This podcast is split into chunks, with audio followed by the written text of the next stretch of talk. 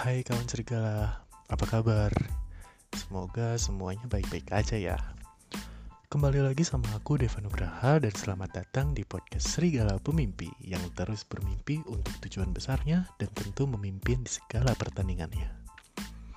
Oh ya, pertama-tama aku mau sangat banyak berterima kasih buat Anchor karena Anchor aku bisa buat podcast Serigala Pemimpi ini dengan sangat mudah dan tentunya praktis. Untuk kalian yang tertarik buat bikin podcast juga, yuk bisa banget di-download aplikasi Anchor ada di Play Store atau di App Store. So, nunggu apa lagi buat bikin podcast impian kalian? Yuk, buruan di-download.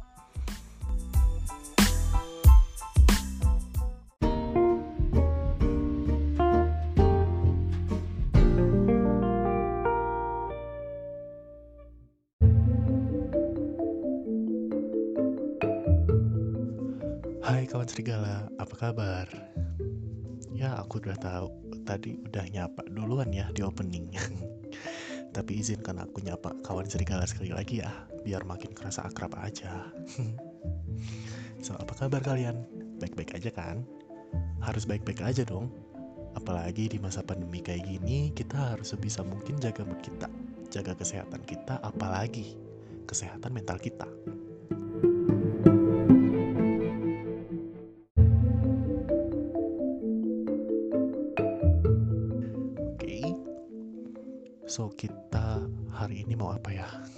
Setelah berapa abad aku nggak bikin podcast, gak apa-apa lah. So mungkin hari ini aku bakal ngobrolin tentang apa sih itu dating apps, ya nggak sih? Kalian pasti nggak asing sama dating apps deh.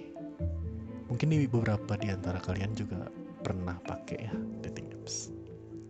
So di antara kalian nih siapa yang suka main dating apps? Yuk, ngacung. Ngaku deh.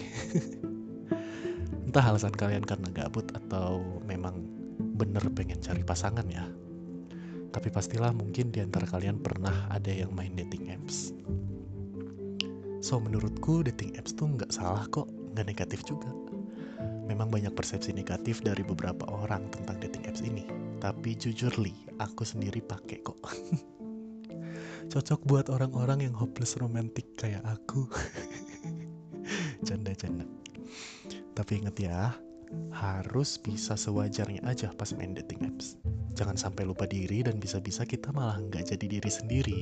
Dan lebih parahnya lagi, kita nggak akan kenal sama diri kita sendiri.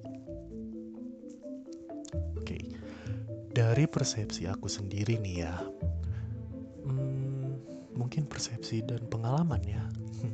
Sering banget nih aku ketemu sama orang-orang baru dari dating apps dan ya ngerasa cocok-cocok aja sih.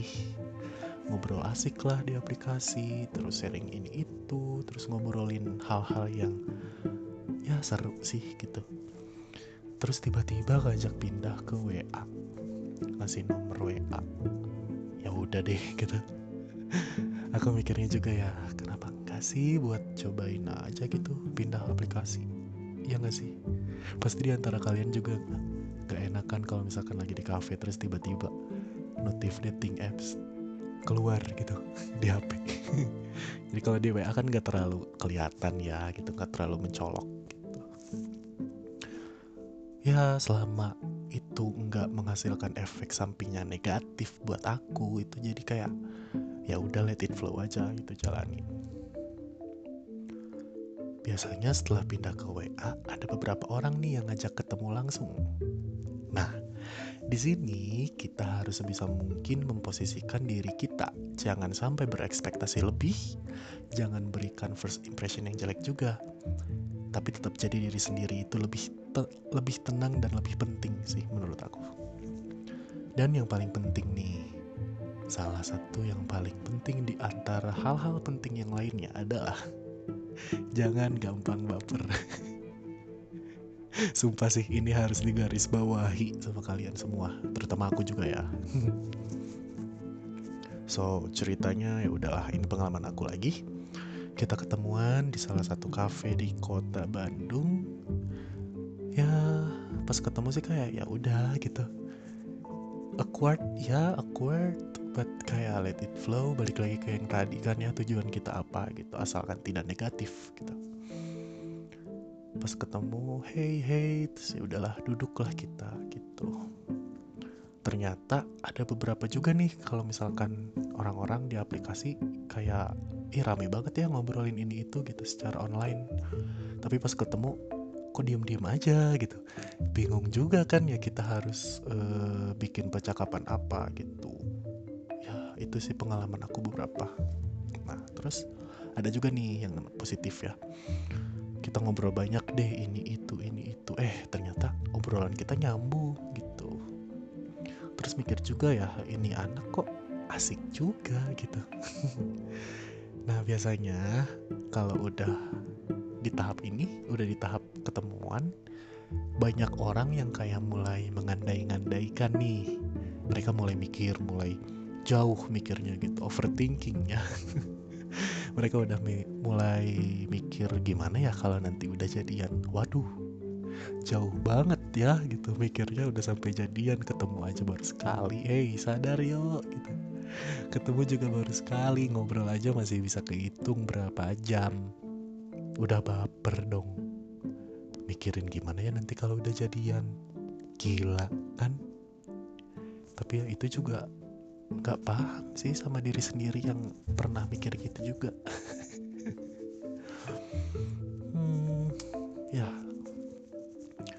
Salahnya adalah di sini kita udah pasang ekspektasi lebih sama orang yang kita temuin ini. Ini sebenarnya bisa gawat sih, tergantung gimana caranya kita bisa menghadapi hal ini. Gitu. Mending ya kalau orang itu tujuannya sama kayak kita, sama-sama mau serius gitu contohnya. Kalau enggak, ya berabe deh, berabe deh. Kenapa coba? Ya nanti diceritain ya di bawah. ya berabe pokok pokoknya bisa berabe karena bertepuk sebelah tangan lagi nggak sih sedih tapi nggak apa-apa sih sebenarnya berekspektasi kayak gitu kalau aku sendiri ya hmm, bakal dijadiin jaga-jaga aja gitu kemungkinan apa yang bakal terjadi ke depannya nanti gitu jadi kalau aku lebih uh, mikirnya ini kalau misalkan bener serius gitu aku harus melakukan hal apa, terus hal apa yang tidak disukai oleh dia, kayak gitu gitulah pokoknya. Ya, why not nggak sih sebenarnya ya? Asal jangan berlebihan sih itu intinya.